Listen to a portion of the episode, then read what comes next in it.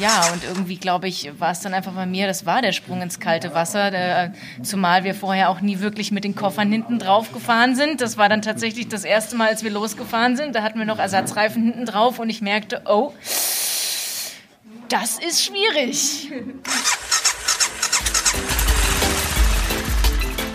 Pegaso Podcast. Expeditionen mit den Ohren. Auf pegasoreise.de. Herzlich willkommen zum Pegaso Podcast. Wir sind Claudio und Sonja und das ist der Podcast über Motorradreisen und Abenteuer. Und wir sind jetzt gerade unterwegs in ähm, Oberliebersbach. Das ist in der Nähe von Heidelberg. Und in diesem kleinen, beschaulichen Ort findet ja mehrmals im Jahr, also zweimal, das ähm, Horizons Unlimited Meeting statt. Und ähm, ja, dieses ist jetzt das Sommertreffen. Es ist Ende Mai, Anfang Juni 2014. Ähm, es ist eine große Wiese, wo man campen kann. Äh, hier gibt es so eine kleine Gaststätte, wo man was essen, trinken kann und wo ein paar Workshops stattfinden. Und abends versammeln sich an alle äh, in so einem großen Zirkuszelt, wo es dann äh, Dia-Vorträge über Reisen durch die ganze Welt gibt. Ja, wir haben ähm, hier eine ganze Menge Menschen getroffen, ein paar neue Leute, ein paar alte Bekannte und haben ein paar Interviews gemacht. Und das sind Jana und Harold und Ralf, die äh, zu dritt von Frankfurt nach Malaysia gefahren sind und sich erst auf dem Weg kennengelernt haben. Äh, wir haben mit äh, Panni gesprochen, der hier einen Workshop äh, gehalten hat zum Thema, äh, wie man mit Menschen unterwegs äh, in Kontakt tritt. Mm, und ich habe mit äh, Heike und Filippo gesprochen, die äh, von ihrer zweijährigen halben Weltreise gerade frisch zurückgekehrt sind und auch hier auf dem Horizons Unlimited Treffen sind. Mm, und nebenbei waren natürlich ganz viele andere Begegnungen mit alten und neuen Gesichtern. Und ähm, klar, und natürlich waren auch Stefan und Janan vom Motorrad Reise TV da. Und ähm, ja, wir haben dann so als Presseblog dann den Platz unsicher gemacht. Ja. Es ist mal wieder so viel Material zusammengekommen, dass wir äh, zwei Folgen daraus machen. Das heißt, wir beginnen zuerst mit dem Interview mit Jana und Harold und Ralf. Jetzt sitzen wir hier zusammen mit Jana, Harold und Ralf.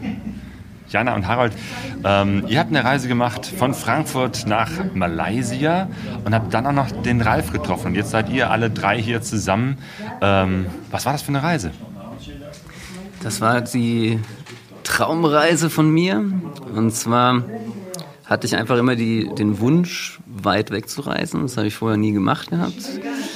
Und dann, als ich meinen Führerschein mit 25 Jahren dann gemacht habe für das Motorrad, dachte ich mir, das kann man ja auch mit dem Motorrad machen.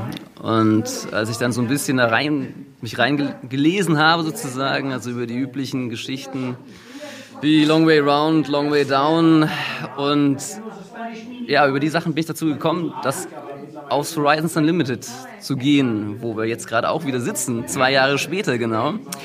Und da haben wir viele interessante Leute kennengelernt, die uns auch davon erzählt haben, wie sie das gemacht haben. Vor allem auch genau auf der gleichen Strecke, also sprich auf der großen Diagonalen von Europa nach Australien.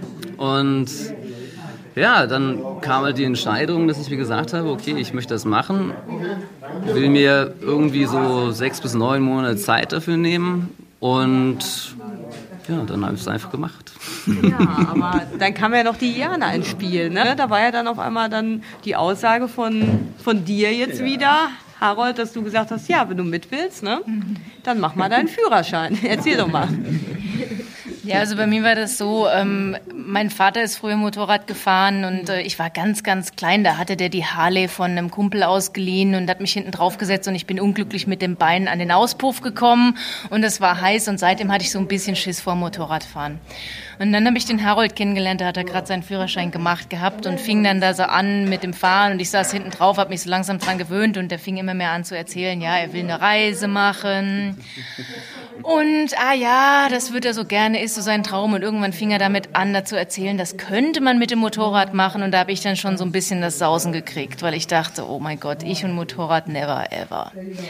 Ja, das wurde dann irgendwie immer konkreter. Und da dachte ich, verdammt, am Ende fährt er ohne dich los. Und für mich war das irgendwie so ein No-Go, dass ich dachte, dass mein fester Partner ohne mich so eine weite Reise macht.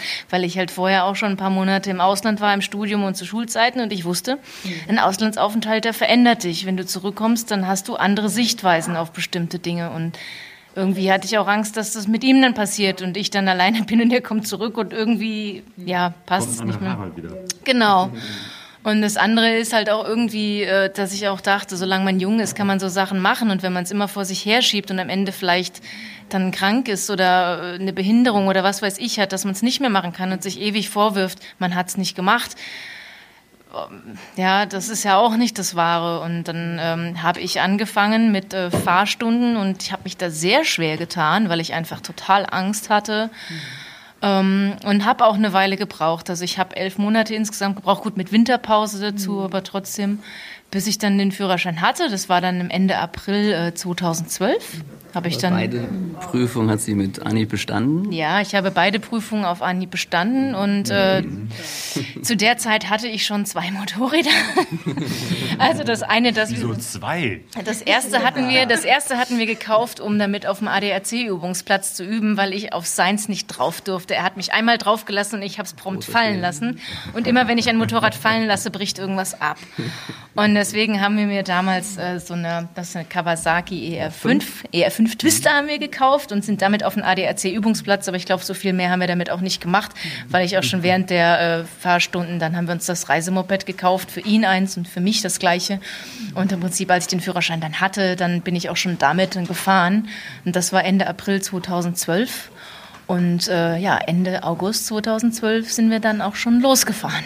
Hm, Schlag auf Schlag. Ähm, was für Motorräder, mit was für Motorrädern seid ihr gereist?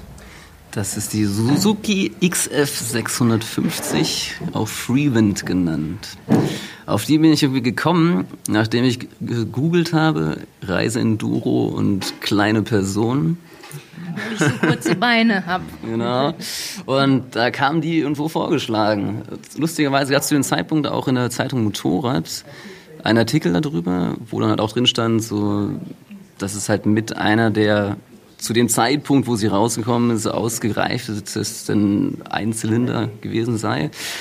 Und dass man die eigentlich kaum kaputt kriegt.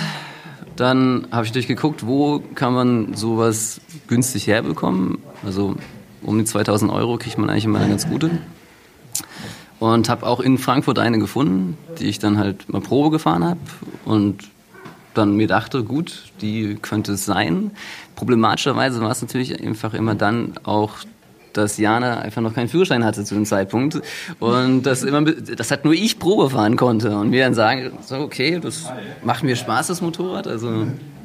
Aber dann habt ihr euch sozusagen zwei gekauft um zweimal dasselbe Motorrad Exakt, zu haben um genau. für, für irgendwelche von, Probleme. das war von vornherein die Idee äh, zweimal das gleiche Motorrad. Mhm. ähm, Einfach um halt natürlich die Ersatzteilsituation möglichst klein zu halten. Die, dieses Motorrad ist mir eigentlich bisher äh, ist ein, ein, relativ unbekanntes Motorrad so in der, in der Szene. Es ist so eine weiterentwickelte DR. Exakt. Ah, das ist sozusagen eine noch mehr straßenorientierte Version von der letzten DR 650. Und wurde von Suzuki so quasi als ja, Antwort auf die erste BMW F650 halt gebaut hat aber meines Erachtens mehrere Vorteile gegenüber der selbigen. Mhm. Und ganz viele Leute fahren die F650, hatte ich mir auch mal angeguckt. Zum einen, also der größte Vorteil ist, sie ist viel günstiger. Der zweite ist, äh, sie hat Luftkühlung und keine Wasserkühlung. Kann man sich immer ein bisschen drüber streiten. Aber die Wasserpumpe, die halt äh, sehr viele Leute erzählen, die bei der F650 kaputt geht, gibt es einfach gar nicht. Das heißt schon mal ein Bauteil weniger, wo man Probleme bekommen kann. Und ja, ich finde es einfach ein schönes Motorrad. Ich fahre die jetzt immer noch. Ja, und während du diese ganzen Veränderungen da vorgenommen hast und gebastelt hast, hast du dann noch deinen Führerschein gemacht. Ne? Wie war das denn für dich dann in der Zeit, äh, in diesem Übergang? Du hattest deinen Führerschein und dann war die Reise und dazwischen lagen ein paar Monate. Ne? Erzähl doch mal so ein bisschen, wie du das so erlebt hast, vom Führerschein direkt in diese Reise katapultiert zu werden oder die Zeit davor. Also ich muss ganz ehrlich sagen, ich bin schon ein ziemlicher Angsthase und bei mir ist es immer so, wenn ich was anfange, ich tue mich sehr lange schwer und irgendwann macht's Klick und dann funktioniert's. Und bei mir war das tatsächlich mit dem Motorradfahren erstmal schon eine Tortur. Der Harold hat natürlich gleich gesagt, hier, wir müssen so viel fahren wie möglich. Und das war auch das Erste. Ich habe dienstags meinen Führerschein gemacht und freitags sind wir dann zu seinen Eltern hoch nach Hildesheim gefahren, 390 äh, Kilometer.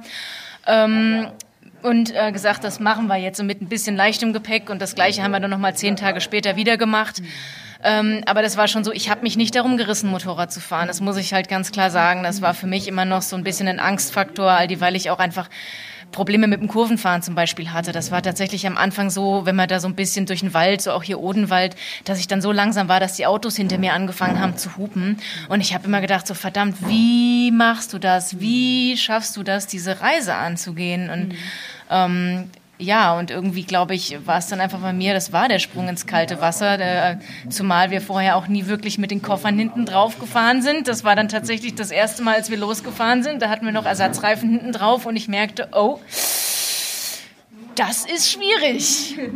Ja, aber irgendwie hat es das irgendwie, glaube ich, auch gebraucht, dieser Sprung ins kalte Wasser.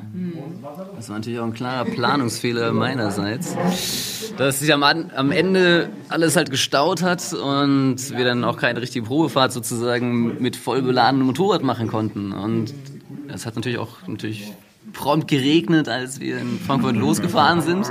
Und auf den ersten Metern habe ich gleich gemerkt, äh, mit dem ganzen Zeug auf den Maschinen ist es leider einfach unfahrbar sodass dann unser erster Stopp bei meinem alten Mitbewohner war, dem wir aufgetragen haben, die Ersatzreifen äh, zu nach Österreich zu Freunden von uns zu schicken und dem ich auch gleich noch ein paar Sachen dagelassen habe. Unter anderem habe ich jetzt erstes die Benzinkanister ausge, äh, ausgeladen. Tschechische Armee im Benzinkanister. Ja, auch noch aus Metall oder Ja, was? die haben schon ein beachtliches Eigengewicht gehabt. Also unkaputtbar, leider auch sehr, sehr schwer. Und Klingt das so traumhaft, weil wir, wir, reisen immer zu zweit auf einem Motorrad. Das heißt, wir haben immer richtig viel Gepäck, weil ne, irgendwie Schlafsack, äh, zwei Schlafsäcke, Zelt etc., da hast du schon unheimlich viel. Ihr habt den Komfort mit zwei Motorrädern, das heißt, ihr könnt jeder sein eigenes Gepäck und dann noch so voll. Das ist halt immer das Gleiche. Ne? Ich meine, du, du nimmst viel, also den Platz, den du hast, den, den füllst du auch. Und es gibt ja immer noch ganz tolle Dinge, die du unbedingt mitnehmen musst, zumindest wenn du andere Leute fragst, was du auf gar keinen Fall vergessen darfst. Aber ich kann gleich sagen, auf der kompletten Strecke braucht man keinen Ersatzkanister. Es gibt überall Sprit. Selbst im tiefsten Pakistan, in Anführungszeichen, steht an jeder Ecke irgendwer mit einem großen Spritfass und zapft dir ein paar Liter ab. Also du brauchst einfach keinen Ersatzkanister. Gut. Und wie war es, so loszureisen? Ich meine, die, die, die ersten Tage, vielleicht auch Wochen, fühlen sich wahrscheinlich eher so wie Urlaub an.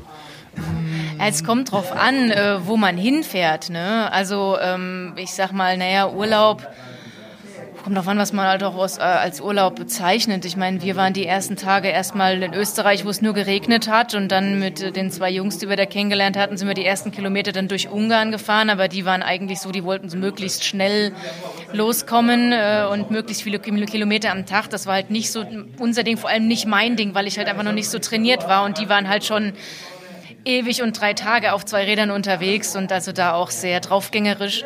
Und ähm, das äh, war für mich dann ein bisschen stressig, deswegen haben wir uns dann auch in Rumänien getrennt und dann in Rumänien, naja, also Camping in den Karpaten fand der Harold ganz toll.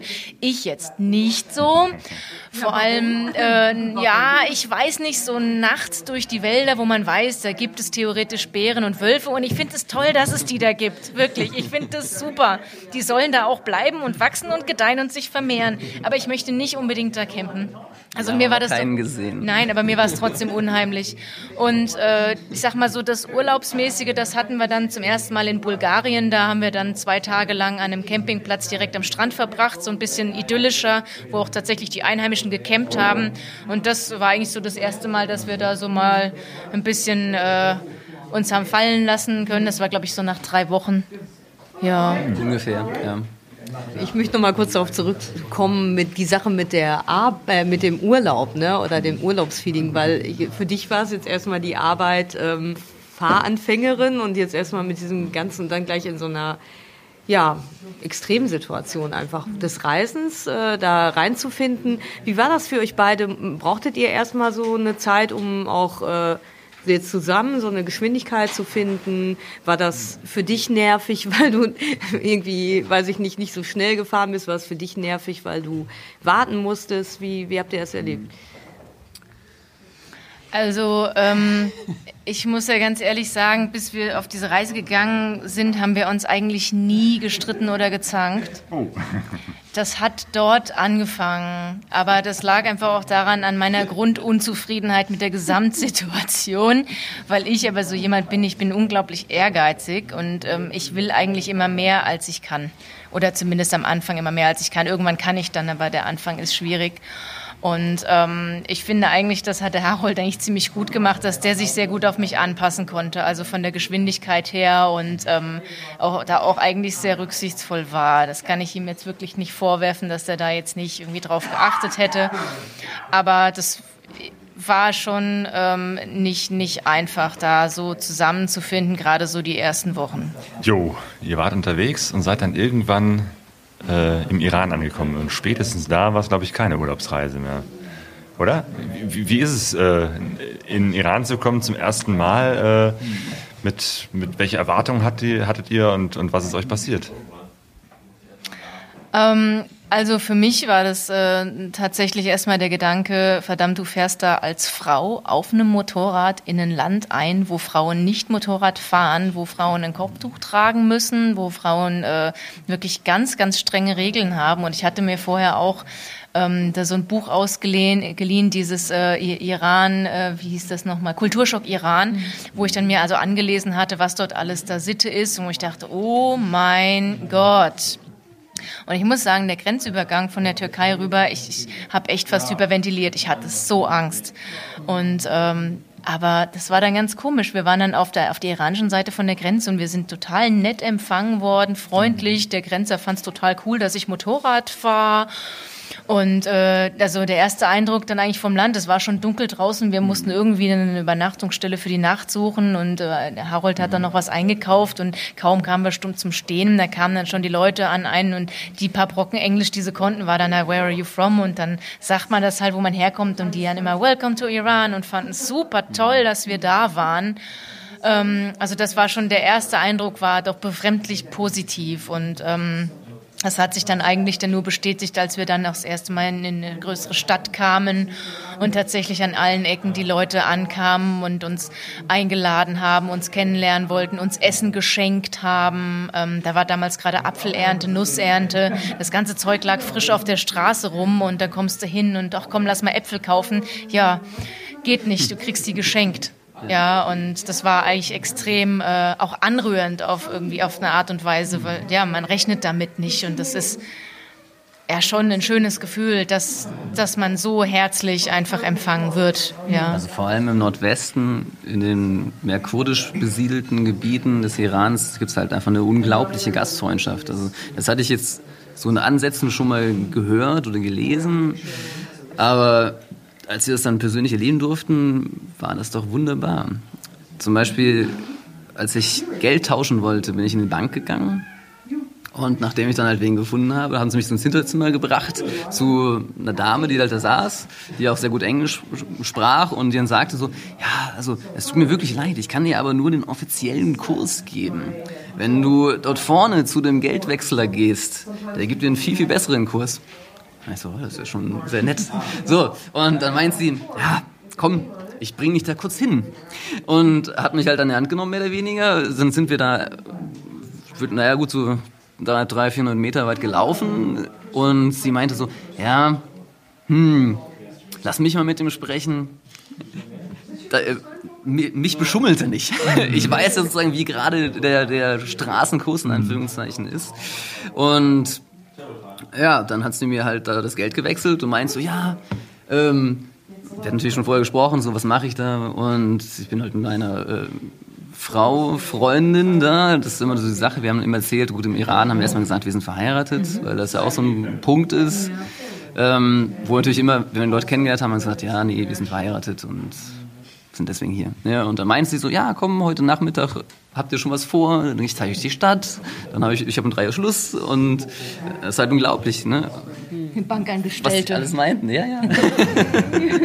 und naja. Wie habt ihr denn übernachtet dort?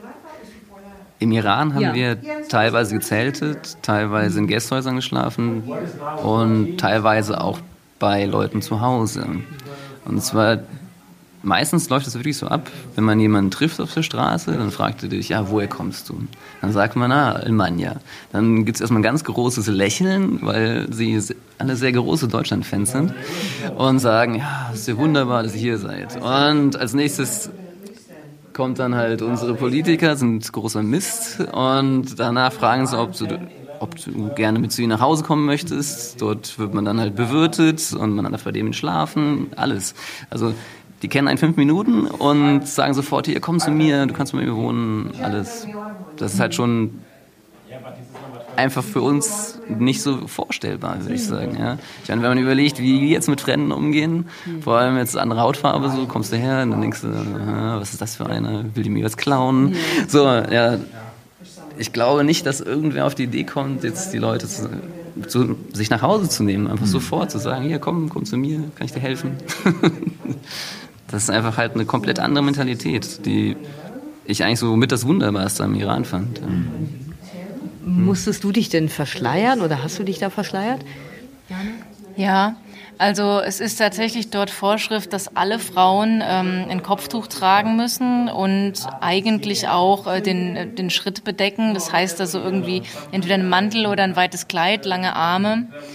Ähm, und das kommt natürlich drauf an, so äh, wie man das umsetzt. Ich meine, die Iranerinnen selber, die kriegen das auch aufoktroyiert. Ne? Die suchen sich das nicht wirklich aus. Ich meine, meine, ma manche machen das aus ihrem Glauben heraus, die wirklich sagen, ja, ich bin Muslima, ich, ich stehe dazu und ich möchte das so. Und das finde ich ja auch völlig okay. Aber wenn eine Frau sagt, sie möchte das eigentlich gar nicht und sie muss es, ist halt so die Frage, aber es war ganz interessant zu sehen, wie die damit umgehen. Ne? Also ich habe mich eigentlich immer sehr korrekt gekleidet. Ich hatte ein schwarzes Kopftuch, so ein Stoff mit so ein bisschen Pailletten dran. Das hat man aber eigentlich kaum gesehen, sah aber schön aus, war ein leichtes Baumwolltuch. Und ansonsten hatte ich so ein langärmeliges äh, Sportunterhemd und darüber dann so ein, so ein Kleidchen, das man auch als Rock tragen konnte, dass ich so dachte, ist wunderbar, auch dann vielleicht mal für einen Strand. Und darunter halt eine lange Hose und... Ähm, Turnschuhe, ähm, wobei man auch Sandalen tragen kann, aber das, da war ich lieber vorsichtig.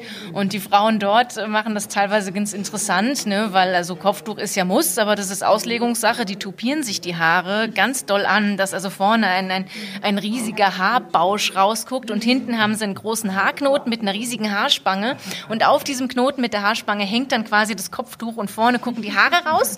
Unterm Hals ist dann der Knoten und dann tragen die dazu dann ein Haus, hautenges Kleid mit einem kurzen Röckchen dran und knallenge Jeans und High Heels. Ja, ähm, und natürlich dort auch sehr auffällig geschminkt und die Frauen sind attraktiv, das lässt sich wirklich nicht leugnen. Und dann denke ich halt so, mhm, interessant. Ähm, also es ist tatsächlich Auslegungssache mit dem Dresscode. Also für mich war es am Anfang komisch und das war auch teilweise ätzend, wenn ich dann mit meiner Motorradkluft halt da rumgelaufen bin bei 30 Grad im Schatten und ich konnte die Jacke nicht ausziehen, weil ich drunter nur ein T-Shirt oder ein Tanktop anhatte. Es ging nicht, ja. Das konntest du nicht bringen und ich stand da in meinem eigenen Schweiß mit dem Kopftuch über und die Männer haben sich mit dem Harold unterhalten, der hat die Jacke ausgezogen, stand da im T-Shirt und dann kam noch, ach, kannst du nicht mal ein Foto von uns machen? Und ich bin fast eingegangen. Das, äh, das heißt, du hast dann den Helm abgesetzt und dann direkt Tuch rüber, ne? Hast du nicht auch gesagt, es äh, gab so Situationen, wo Männer nicht gleich erkannt haben äh, mit Helm, dass du äh, eine Frau bist und dich dann so ganz so begrüßt haben und dann sehr erstaunt waren? Ja, also es ist zwar so, der Harold und ich, wir haben beide den gleichen Anzug an. Also ich trage auch einen Herrenanzug. Und ähm, ja, und halt mein Helm, gut, mein Helm ist vom Muster her vielleicht eher ein Damenhelm, aber gut, wer es nicht weiß, ich meine, klar, und dann hast du den, das Visier unten und noch das Sonnenvisier, also die Sonnenblende unten. Und dann kamen die Leute natürlich immer gleich und, und zum Harold dann Hello Mister und dann zu mir auch Hello Mister und dann schütteln sie die Hand, ich nehme das Visier hoch. Meistens war es so, ich habe rechtzeitig das Visier hochgeklappt, dass die schon an meinen Augen gesehen haben, dass ich eine Frau bin, aber manchmal waren die dann doch etwas schneller und einmal hat dann auch einer erst hinterher gemerkt, dass ich eine Frau war und dem war das unglaublich unangenehm, ähm, weil das dort natürlich total unüblich ist, dass man der Frau die Hand schüttelt, ja. Aber für mich war das dann eigentlich so,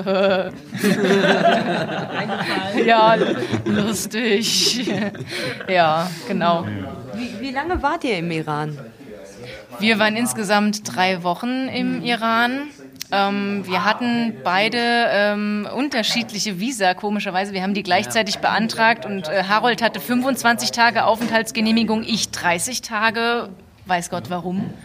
Aber wir waren insgesamt drei Wochen und ich muss auch sagen, das hat gereicht. Also am Anfang ist es so, irgendwie ist es alles positiv, die Leute nett, essen gut und alle laden dich ein, aber es ist nicht im ganzen Land so. Wir sind dann weiter nach Süden gefahren, wurde uns empfohlen, auf eine Insel zu fahren, und zwar ist das Casham. Das ist eine Insel mit auch so einem Mangroven, im Persischen Golf, ähm, Insel mit äh, Mangrovenwald und so Schildkrötenreservat und so weiter. Und dort haben wir äh, zwei Nächte verbracht und äh, sind auch am Strand gewesen, wo wir eigentlich campen wollten. Und dann kamen da Fischer und so ein paar junge Leute und äh, da hatten sich große Wasserschildkröten in den Netzen verfangen. Und äh, dann haben wir mitbekommen, wie die mit diesen wirklich teilweise vom Aussterben bedrohten Tieren umgegangen sind. Und das hat uns so sauer gemacht, dass wir dann irgendwann gemerkt haben, hm, irgendwie so von der menschlichen Seite her passt nicht alles und da hat es uns dann so langsam, ja doch, irgendwie weitergetrieben. Es hat uns einfach extremst missfallen. Ja, abgesehen davon, dass dann auch so gegen äh, Süden, Osten die Menschen ein bisschen anders waren. Ja. Es ist halt also ein sehr großes am, am Land. sind ja. sie definitiv im Nordwesten. Ja, genau. Es kam Pakistan. Wie war das dann da? Also im Prinzip äh, ist es so, dass einen alle vor Pakistan warnen. Das fing in der Türkei an, da haben wir dann auch schon Leute getroffen, die uns zu sich nach Hause eingeladen haben und die ganze Nachbarschaft kam noch dazu und da wurde gesagt, also wir raten euch nicht nach Pakistan zu fahren, das ist gefährlich. Und dann fragen wir, ja, warum ist es denn gefährlich? Ja, es ist halt gefährlich da, ja, aber keiner weiß so richtig, was jetzt überhaupt und wo und warum es gefährlich ist. Ja, man liest es halt irgendwie in der Zeitung, hört es in den Nachrichten, dass es da halt irgendwo Taliban gibt und dass halt auch auf dieser Straße durch Belutschistan da Leute entführt worden sind die dann halt dann so zwischen Iran, Pakistan und Afghanistan hin und her verschleppt worden sind und irgendwann wieder freigelassen worden sind oder auch nicht. Und im Iran wird es dann eigentlich nur noch schlimmer. Man erzählt, man fährt durch Pakistan, oh, oh, Pakistan, oh, das ist aber gefährlich. Und dann trifft man auch andere Touristen. Tatsächlich in Iran, in Isfahan, haben wir andere Touristen getroffen, die dann schon meinten, naja, also durch Pakistan, da jetzt hinzufahren, ist echt fahrlässig. Und ich dann war wirklich kurz davor zu sagen, hier, ganz ehrlich, das mache ich nicht mit. Ich will das irgendwie anders lösen. Also wir haben tatsächlich andere Reisende getroffen, die sich dann Möglichkeiten überlegt haben, um Pakistan rumzukommen. Und, aber für mich war es von vornherein klar, nee, ich wollte da durchfahren. Und dachte mir, irgendwo muss ja auch so ein bisschen das Abenteuer dabei sein. Aus diesem Grunde dachte ich, nee, das, das, das mache ich. Und wie war es dann jetzt echt? Ich fand's wild und gefährlich. Ja. Ich fand's sehr gut. Ähm, was etwas nervig ist, ist die Durchreise von der iranischen Grenze bis zur indischen. Und zwar dort. Ja, Balutschistan war, war, gar nicht mal so schlimm, aber es ist halt einfach so, dass man meistens, meistens eine Polizeieskorte hat. Mhm. Das läuft im Normalfall so ab, dass halt ein Jeep mit schwer bewaffneten Soldaten vorne wegfährt. Du hast dahinter zu fahren. Und dann sobald die quasi ans Ende von ihrem Distrikt kommen, fahren die links, links ran und da zieht dann schon der nächste raus und du fährst weiter hinter dem her. Das ist super gut organisiert, kostet gar nichts. Das ist alles sozusagen Service vom pakistanischen Staat. Und ja, hat aber wie gesagt den großen Nachteil, man kann sich nichts angucken. Man wird mehr oder weniger von einem, ja, von einer Schlafstätte zur nächsten gefahren und kommt halt durch. Und das klingt eigentlich sogar noch ganz gut, wenn, ihr, wenn du sagst, äh, dass ihr auch regelmäßig immer abgeholt worden seid. Also ich kenne auch die Geschichten von Leuten, die dann stundenlang in der prallen Sonne gewartet haben, äh, bis der nächste Polizeiwagen kommt und sie dann abgeholt hat. Das war interessanterweise äh, ganz am Ende vom Iran war das so. Und zwar, wir hatten halt von unseren österreichischen Freunden, die halt dann so ungefähr zwei Wochen sozusagen auf der Strecke vor uns waren, äh, hatten wir dann immer hatten wir gehört so ja wenn ihr in dem und dem Gasthaus ähm, übernachtet, dann, wo halt alle Overländer im Normalfall sozusagen halt Stationen machen, werdet ihr dort auch von der Polizei quasi dann in Empfang genommen und die bringen euch bis zur Grenze. Allerdings ist es im Iran super schlecht organisiert. Dort kommt es nämlich dann die ganze Zeit vor, dass du halt in der prallen Sonne warten, warten musst, dann kriegst du irgendwie einen kleinen unbewaffneten Rekruten, den du auch noch irgendwie selber unterbringen und transportieren darfst, äh, weil der halt kein Fahrzeug zur Verfügung hat da haben ganz viele Leute Problem, dass sie einfach keinen Platz auf ihrem Motorrad haben, noch einen zusätzlichen Reisenden mitzunehmen, also den, den Typen da mitzunehmen. Bei mir ging das. Also ich habe dann einfach die, die, die Rolle quergelegt und den hinter mir Platz nehmen lassen. Aber bei anderen Leuten, die dann auch sagen, nee, wir können dich jetzt nicht mitnehmen, die haben dann halt das Problem, dass der dann teilweise trampen muss. Ja, der, die, die halten irgendwen an und dann fährt er halt dann im Bus oder Lastwagen oder sonst was und dementsprechend äh, freuen die sich dann natürlich auch. was auch mit unser Glück war, nämlich den letzten Typen, den wir dann hatten, also wir sind eigentlich sehr gut durchgekommen. Da wir nicht in dem Gasthaus geschlafen haben, sind wir halt einfach äh, an den ganzen Polizeiposten mehr oder weniger vorbeigefahren. Und als wir gefragt haben, ja, äh, wo ist denn eure Eskorte? Meinst du, ja, ja, wir haben keine. Und haben immer zugesehen, dass wir ganz schnell weitergekommen sind. So haben wir äh, die Strecke doch um einiges schneller fahren können. Und ja, sind dann halt doch besser durchgekommen. Aber unser, unser letzter Soldat, ich war auch immer nett zu denen, die zwei, die wir hatten, der hat für uns die kompletten äh, Ausreiseformalitäten im Iran gemacht ich habe von anderen Leuten halt gehört, die mussten das alles selber machen und das war dann halt einfach ein riesiger Raum mit, was ich, 500 Leuten drin und da musste dann erstmal irgendwie durchkommen. Und bei uns war es so, der hat unsere Pässe genommen, ist nach ganz vorne gegangen, hat gesagt, hier, mach das fertig und dann sind wir in einer Dreiviertelstunde aus, aus dem Iran ausgereist. Also andere Leute brauchen da deutlich länger für. Jo, noch was zu Pakistan? Ähm, ja, ähm, zu Pakistan ähm, ist jetzt noch, natürlich komme ich als Frau ins Spiel. Mhm. ich meine, wir hatten jetzt vorhin schon den Iran, wo man da jetzt schon denkt, so mit Kopftuch und so weiter, oh, da wird man sehr eingeschränkt, aber ähm, im Iran sieht man Frauen auf der Straße, in Pakistan, je nachdem, wo man ist, gar nicht. Und das fand ich äh, sehr erschreckend, ähm, teilweise auch befremdlich. Ähm, wir waren fünfeinhalb Wochen in Pakistan und ich habe in diesen fünfeinhalb Wochen, ich glaube, insgesamt vielleicht fünf Frauen persönlich kennengelernt. Also, dass ich mit denen vielleicht mal ein Wort wechseln konnte. Es gibt halt auch viele Frauen, die einfach dort kein Englisch lernen, auch aus gehobenen Gesellschaftsschichten, dass die Eltern sagen, naja, die Jungs lernen Englisch, die Frauen müssen das nicht. Und dass wir tatsächlich 14 Tage auch mit einer Frau unterm selben Dach gewohnt haben und ich habe die ein einziges Mal gesehen. Ähm, das, äh, ja, weiß ich nicht, das fand ich schon sehr komisch, dass ich eigentlich immer nur äh, von Männern umgeben war und auch wenn man Männer getroffen hat, jetzt sage ich mal, wenn wir zwei unterwegs waren, ähm, ich nicht existiert habe, dass ich quasi da stand neben Harold und die dann immer sich mit ihm unterhalten haben und dann kam die Frage, ist she a wife? Und ich dann immer irgendwann nicht mehr an mich halten konnte und gesagt habe, hier, ich stehe vor dir, red doch bitte mit mir. Mhm. Ne? also die haben dann immer über dich geredet ja. und haben das alles über dich laufen lassen. Und das ist natürlich auch denen ihre Sitte, dass man halt die Frau eines anderen Mannes äh, nicht anspricht, dass ich das so gehört. Aber ich sage halt ganz ehrlich, ähm, ich bin doch wer. Ich, ich habe einen Universitätsabschluss, ich, ich habe einen Job, ich verdiene mein eigenes Geld, ich bin autark, ich bin nicht Harolds Eigentum. Und ähm, das ist halt einfach da eine komplett andere Mentalität natürlich. Ähm, aber das, das war für mich dann schon irgendwie auch teilweise, wenn wir dann halt jetzt bei den, wirklich bei diesen reicheren Leuten, die auch wirklich gebildet waren, dann äh, waren, dass ich das dann auch irgendwann mal loswerden musste, dass mich das gestört hat, ja, die das vielleicht gar nicht so gesehen haben, ne. Und ähm, das ist auch jetzt tatsächlich so, wir haben dort in Lahore sehr viele Motorradfahrer kennengelernt, da gibt's also so eine Organisation, äh, MAP nennen sich die, die haben sehr viele Kontakte und die nehmen eigentlich auch immer die, die Reisenden auf und führen die rum und geben denen Tipps. Und wir, wir sind mit denen auch auf Facebook dann befreundet gewesen, aber es war tatsächlich so, ähm, die haben auf Facebook Fotos gepostet, nur vom Harold. Und auch nur vom Harold geredet. Also ich war da nicht dabei. Bis ich dann auch irgendwann mal geschrieben habe, so, hm, ja, äh, sind auch Frauen bei euch, die auch genau die gleiche Reise machen, genau wie ich. Ich war auf meinem eigenen Motorrad da, ja, und eigentlich finde ich das auch erwähnenswert, aber die sehen das halt anders. Ne? Und äh, deswegen muss ich ganz ehrlich sagen, dass ich dann irgendwann auch ganz dringend da raus wollte. Auch so, so, so sehr gastfreundlich das war und so schön das auch da war, ähm, im Endeffekt von der Natur her und an so nett die Leute da waren. Aber ich musste irgendwann auch mal wieder so ein bisschen das Gefühl haben, dass ich alleine auf die Straße kann. Also das habe ich mich nämlich auch nicht getraut. Ne? Ich habe mich nicht alleine auf die Straße getraut. Also zumindest in Lahore nicht. Im Gebirge ja, vielleicht etwas eher, aber das war. ne? Das ja. hättest du durchaus machen können, meines Erachtens. Aber ja, aber irgendwie ähm, habe ich mich da nicht wohl gefühlt.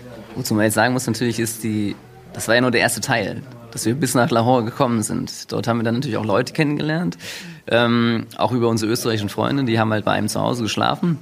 Und da sind wir einfach dann zugestoßen sozusagen und haben dann da im Endeffekt zwei Wochen gewohnt. und der hat uns auch gesagt, ja, wenn ihr wollt, dann könnt ihr jetzt auch noch den, in den Norden, in den, den Karakorum Highway hochfahren. Mhm. Wozu man sagen muss, das war Anfang November zu dem Zeitpunkt. Und wir dachten so, oh ja, da ist doch bestimmt schon alles irgendwie mega verschneit und überhaupt. Ähm, war es aber nicht. Das war alles frei. Wir sind halt hochgefahren bis äh, fast zur chinesischen Grenze, also bis zu dem großen See, der den Karakorum Highway äh, versperrt aktuell und haben halt wunderschöne zehn Tage im Norden Pakistans verbracht. Das fand ich auch sehr gut, weil der Norden Pakistans einfach mit die hübscheste Berglandschaft überhaupt ist. Also zumindest die, die ich kenne.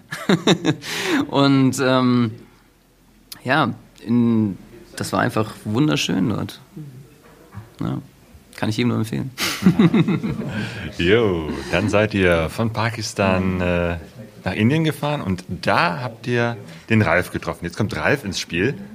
Bisschen komplizierter. Also als wir das erste Mal, als, genau, als wir das, also, ähm, als wir in Lahore angekommen waren und dort bereits eine Woche gelebt haben, sind wir zur Grenzzeremonie an der Wagga Border gegangen. Das ist eine ja, ganz berühmte Zeremonie, wo sich die Pakistaner und die Inder gegenseitig zeigen, ja, wer der Boss ist und im ganz martialischen Gehabe aufmarschieren und ihre, ja, die Fahne rauf und runter ziehen und die Gewehre durch die Luft wirbeln, was halt einfach doch sehr interessant ist, kann sich jeder auf YouTube angucken natürlich. Und als wir dort ankamen, haben wir dann eigentlich das erste Mal in Pakistan andere, na okay, andere Europäer gesehen.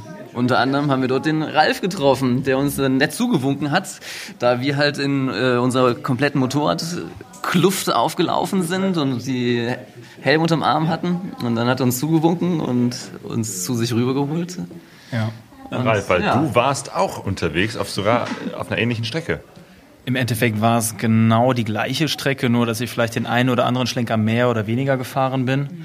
Und insofern bei diesen ganzen Checkpoints, die man schon durch Pakistan fahren musste, wo man dann alle 25 oder 50 Kilometer sich in so ein überdimensionales Logbuch eintragen muss mit Name, Visa und sonst was alles, da habe ich deren beiden Namen schon immer lesen können. Die waren ja dann ein, zwei, drei Zeilen einfach über mir gewesen, weil die ein paar Tage vor mir durchgekommen waren.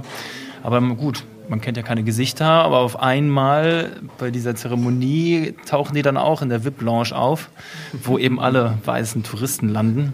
Und ich konnte es gar nicht glauben, mit Motorradkluft, mit Motorradhelm. Und ich so, was? Noch mehr Motorradfahrer und auch noch Weiße. Ich konnte mein Glück gar nicht fassen, weil im Endeffekt hatte ich seit der Türkei keine Motorradtouristen mehr gesehen. Und äh, insofern war ich da schon sehr interessiert daran, einfach mal über so einen gewissen Smalltalk, einfach über die gleichen Probleme zu reden und sowas. Und so haben wir ja nach der Zeremonie tatsächlich auch einfach drei Stunden an so einem Plastikkiosk gesessen und gequatscht. Und so kam es, dass die beiden einfach gesagt haben, hey, nächste Woche, äh, morgen wollen wir uns äh, Lahore angucken. Ein Kumpel wird uns die Stadt zeigen, so eine Sightseeing-Tour. Bleibt doch einfach noch mal eine Nacht hier. Mein ursprünglicher Plan war, am nächsten Morgen wieder über die offene Grenze rüber nach Indien zu springen. Und so haben sie mich überredet, doch noch eine Nacht länger zu bleiben, auch bei jenem schon erwähnten Kumpel. Und ich dachte mir so, ey, ihr seid doch die Gäste, ihr könnt doch nicht einfach noch einen Gast dazu einfach einladen, ohne den zu fragen, doch, der ist cool, den wird dir gefallen und so. Und ich so, war schon skeptisch, aber naja gut, fährt man mal mit. Und aus der einen Übernachtung ist eine ganze Woche geworden, weil es wirklich sehr gemütlich war und äh, nochmal sehr spannend, nochmal wirklich Pakistan aus der Perspektive eines Pakistanis auch zu erleben. Er konnte natürlich ganz andere Hintergrundgeschichten dazu erzählen, zu gewissen Dingen, die uns auffallen. Und äh, ab da sind wir stetig in Kontakt geblieben. Nur eben, dass die beiden, die hatten auch Winterausrüstung dabei, sind in den Norden nach Pakistan weitergezogen, während ich eben nur extrem äh, schwach ausgerüstet war und einfach weiter nach Indien gefahren bin. Das heißt, habt ihr später euch nochmal irgendwo wieder getroffen oder war das nur so eine einmalige Geschichte? Wir haben uns dann in Frankfurt wieder getroffen. Das hat mich noch gar nicht erwähnt, dass wir interessanterweise alle drei aus Frankfurt stammen und äh, uns vorher nie getroffen haben. Und ja, wir sind zehn Tage auseinander losgefahren sozusagen. Und wir haben auch noch im selben Stadtteil gewohnt, wo wir jetzt immer noch äh, oder wieder wohnen. Und nie vorher getroffen. Das war ja, das war ja, ja, das war ja so das Krasseste an diesem Zufall. So, man trifft einen anderen Motorradreisenden und der kommt dann auch noch aus Frankfurt, ja. So direkt um die Ecke. Ja. Nein, also wir sind auch gut im Kontakt dann weiterhin geblieben auf der verbleibenden Tour, haben weiterhin äh, Tipps gegenseitig austauschen können. Nur im Endeffekt, also ich hätte es mir auch sehr gewünscht oder wir uns alle gegenseitig, dass wir uns auch wieder über den Weg laufen, aber es hat sich dann alles irgendwie anders individuell ergeben. Ja. Du warst halt auch schneller als wir. Genau, ich hatte, weniger ich hatte weniger Zeit und insofern auch mehr Druck gemacht, dass ich schneller weiter vorankomme und aber du warst zum Beispiel, glaube ich, viel mehr in Indien unterwegs als wir. Wir waren nämlich interessanterweise nur zehn Tage in Indien, obwohl wir ja ursprünglich da mehrere Monate bleiben wollten. Aber ja, so war es dann halt doch, ähm, so haben wir es dann doch kurzfristig entschlossen, ja, nachdem es uns halt nicht so gut gefallen hat. War es euch auch zu eng? Ja, zu eng, alles. Es war ich, also, also ich hatte wahnsinnige Probleme mit dem Straßenverkehr. Also der Straßenverkehr in Pakistan ist ja schon krank, aber hier, äh, Indien ist hirnamputiert. Also das, da kam ich gar nicht mehr mit klar. Und auch die Menschen, ich fand die Menschen einfach, ich meine, wir waren wirklich nur im Nordwesten. Wir haben nur einen ganz kleinen Zipfel von Indien kennengelernt, aber ich war einfach echt so geschockt äh, von den Menschen teilweise, wie die sich uns gegenüber verhalten haben. Ähm, dass ich dann Wie haben die sich denn verhalten? Wir haben respektlos. Also das ist, wenn du äh, zwei Monate in islamischen Ländern war so schwierig, dass vielleicht teilweise auch für mich als Frau, jetzt ich mir das eingebildet habe oder was auch immer, die Leute waren gastfreundlich und interessiert an dir als Person. Die wollten uns wirklich kennenlernen, ja, die wollten was erfahren über uns. Und du kommst nach Indien und dort bist halt einfach nur ein anderer weißer Tourist und äh, die sehen dich als ja, jemand, der halt Geld hat. Ne? Mhm. Und so ist es. Also das fand ich ganz furchtbar, dass die eigentlich nur, also äh, ja, was die gerne machen wollten, immer Fotos mit dir und dann eigentlich überall mhm. nur bezahlen, bezahlen, bezahlen. Mhm. Und ich, ich fand's furchtbar. Nachdem wir dann in den zehn Tagen in Indien. Zweieinhalb Wochen waren es. Wir haben es immerhin zweieinhalb Wochen ausgehalten. Ja. Ja, ja. Aber nachdem wir dort dann halt nicht mehr so ganz zufrieden waren, war natürlich großer Kriegsrat angesagt und wir haben überlegt, was machen wir jetzt. Und Weihnachten stand vor der Tür. Stimmt. Dann stand nämlich Weihnachten vor der Tür und wir haben gesagt, ja, lass uns doch nach Nepal fahren. Und Nepal, äh, weil unsere österreichischen Freunde, die zu dem Zeitpunkt in Südindien waren, die wollten nämlich zu Weihnachten auch in Nepal sein. Und dann dachten wir so, ja, dann können wir uns doch dort wieder treffen. Und sind dann, ja, spontan weiter Richtung Nepal gefahren und kaum waren wir über die Grenze rüber, war es einfach Göttlich. wunderbar. Göttlich. Also das ist kein Vergleich mehr gewesen zu Indien. Ich fand, der Grenzübergang war eine Katastrophe. Also die Straße hat nicht existiert. Man ist da dann durch, über so einen Single Trail halb durch den Wald dann durchgefahren und äh, es war hochinteressant. Und dann kam man aber an die Grenze und es war irgendwie schon gleich ganz anders. Da kamen dann so ein paar Teenager, die dann wieder so auch wissen wollten, wo kommst du her und was machst du so und ach ja, ist ja interessant und da kam man gleich wieder irgendwie ganz nett ins Gespräch und dann die erste Nacht da irgendwie auch so, es war so ganz entspannt und es war auch, was mir halt aufgefallen ist oder uns aufgefallen ist, in Nepal hat kaum jemand ein Auto. Die meisten Leute fahren entweder Fahrrad oder Mofa oder so kleine 250 cc ähm, Motorräder und dann hast du vielleicht mal einen, einen Reisebus, aber ganz selten. Und die Straßen sind eigentlich ziemlich gut, aber es ist halt überhaupt kein Verkehr. Und dann fährst du da teilweise Kilometer weit und irgendwann kommt da mal ein Stück Wald und dann musst du ein bisschen langsamer machen, weil da ganze Affenfamilien auf dem Wald sitzen, äh, auf, auf der Straße sitzen und die musst du erst mal auseinanderhüpfen lassen, dass du da durchfahren kannst, ja. Und das war göttlich. Also das war zum ersten Mal seit Ewigkeiten, dass wir mal wieder ein bisschen schneller fahren konnten und tatsächlich auch einen Kilometer machen konnten und halt auch noch nette Leute getroffen haben. Und äh, ja, und dann sind wir als erstes in den Badia National Park, äh, wo wir dann so ein bisschen äh, Wildleben und so gesehen haben und äh, in der Hütte Dann haben wir einen Tiger gesehen. einen Tiger gesehen und äh, ich habe einen Stachenschweinstachel gefunden.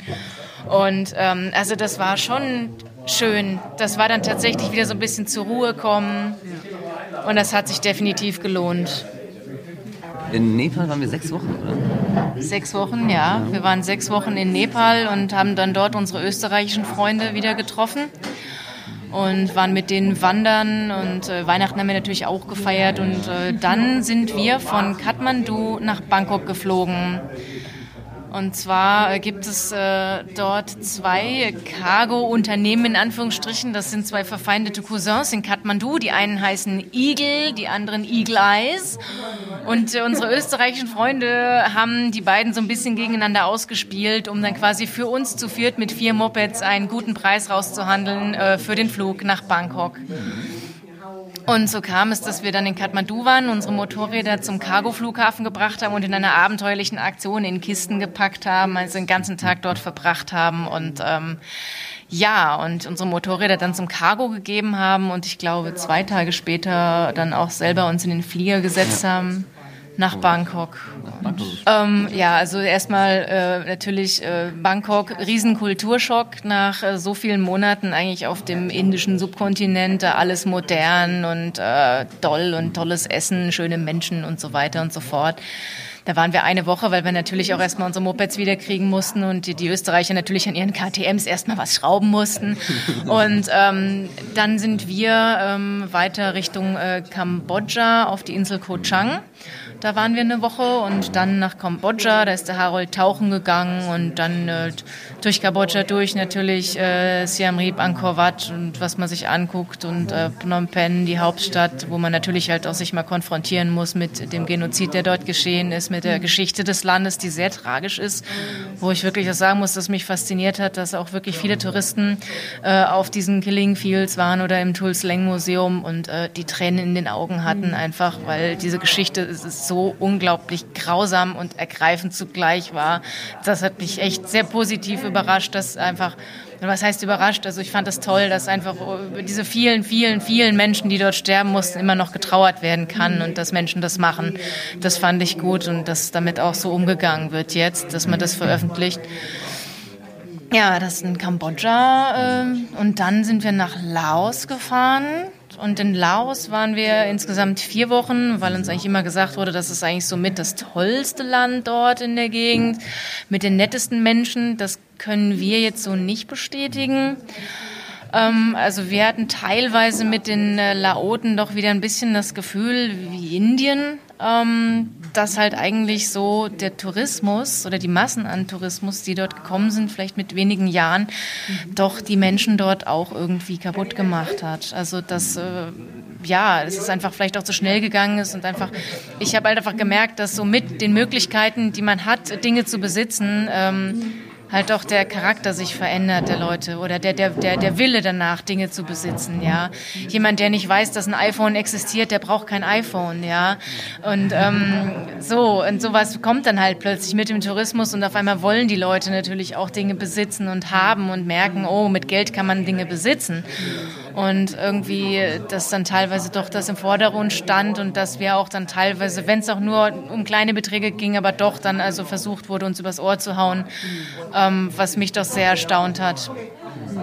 Ja, es ist trotzdem, es ist ein sehr, sehr schönes Land und wir haben dort auch wirklich viel gesehen, aber es hat uns auch menschlich ein bisschen enttäuscht.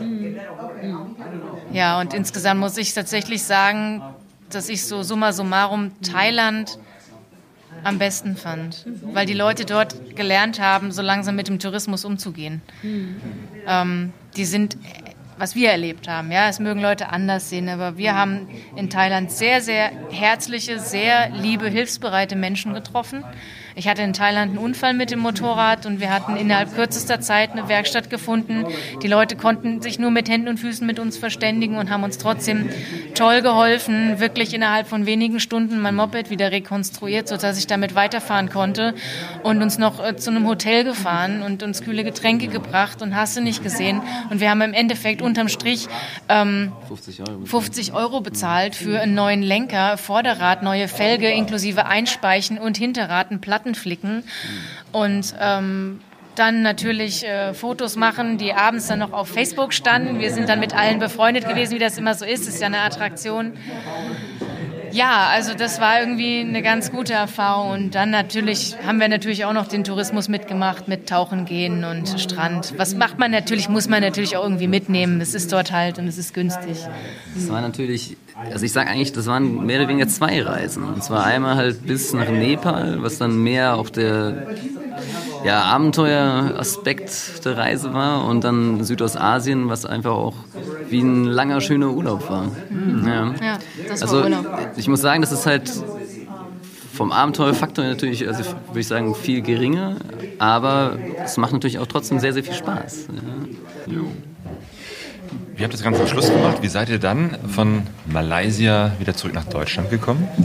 Also da wir ja kein erklärtes Ziel zuerst hatten, war es natürlich so, dass wir äh, uns in Thailand irgendwann mal überlegt haben, ja, Reisen super, macht viel Spaß, aber jetzt wird es auch wieder Zeit für einen neuen Abschnitt des Lebens. Das heißt, wir zurück in die Zivilisation, wieder nach Hause kommen.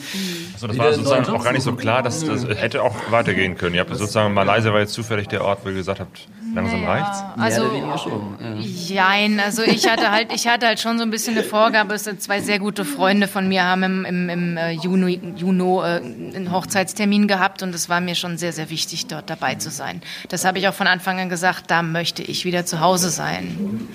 Ja, und das war dann so für mich die Deadline. So, dann wurde halt auch, ähm, ich wurde von, auf Facebook von einem Freund angeschrieben, der mir auch einen Job angeboten hat und hat gefragt, ja, sag mal, wann kommst du denn so zurück? Ja, und dann war es halt so der Moment, da muss ich sagen, ja, jetzt muss ich mir überlegen, wann komme ich denn zurück?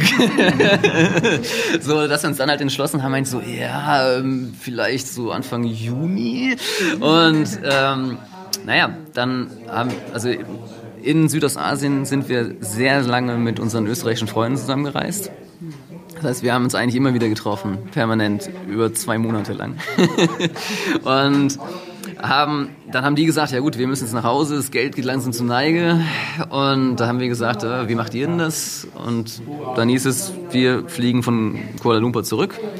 Und dann dachten wir uns, ja, das hört sich doch gar nicht so schlecht an. Weil das ist natürlich immer die Überlegung, wie kriegt man jetzt das Motorrad von da wieder weg? Natürlich sagt dann jeder, ja, warum hast du da nicht verkauft?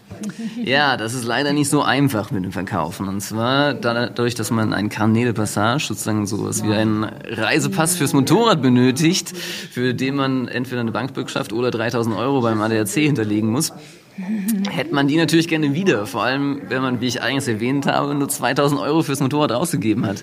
Dann möchte man natürlich auch irgendwie wieder das Geld wieder zurückhaben. Und jetzt haben wir geguckt, wie kommen wir denn wieder zurück?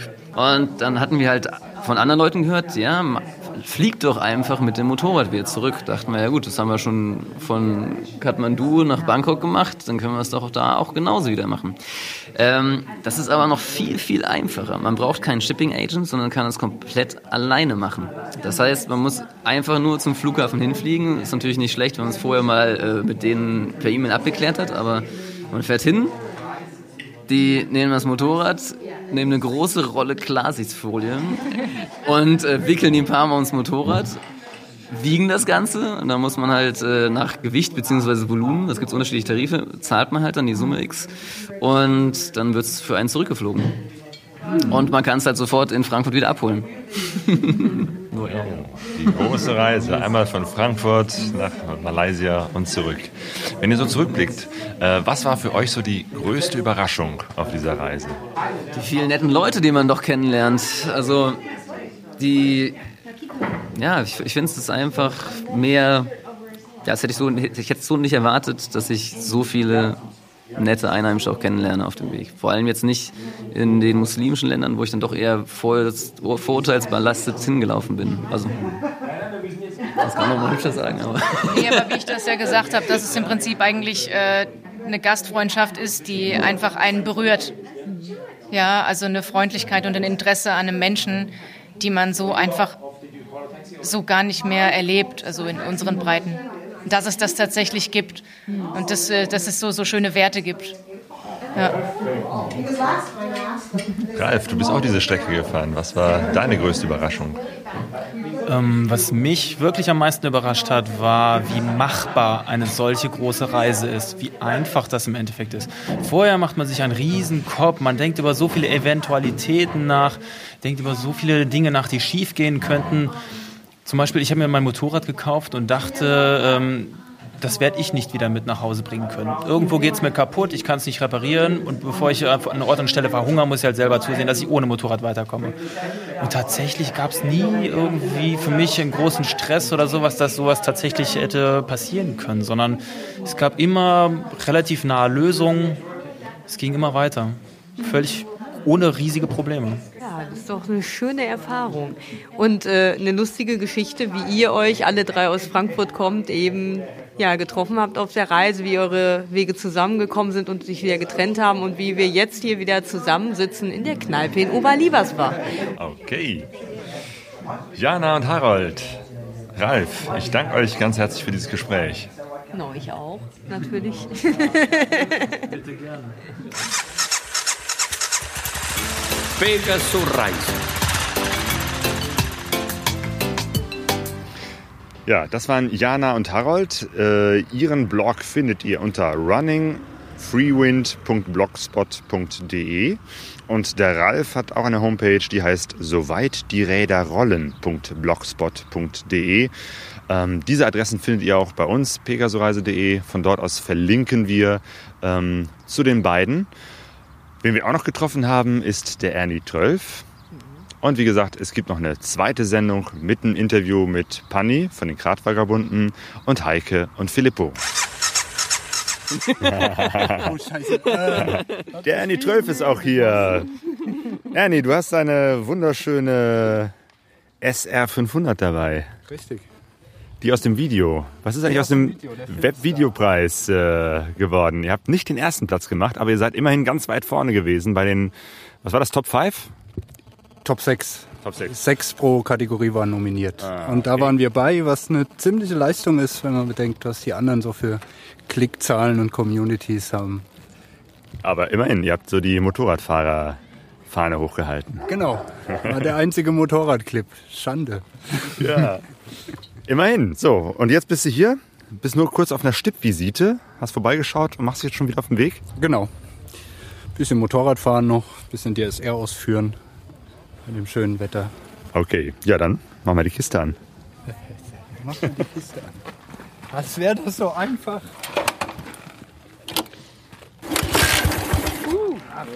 sind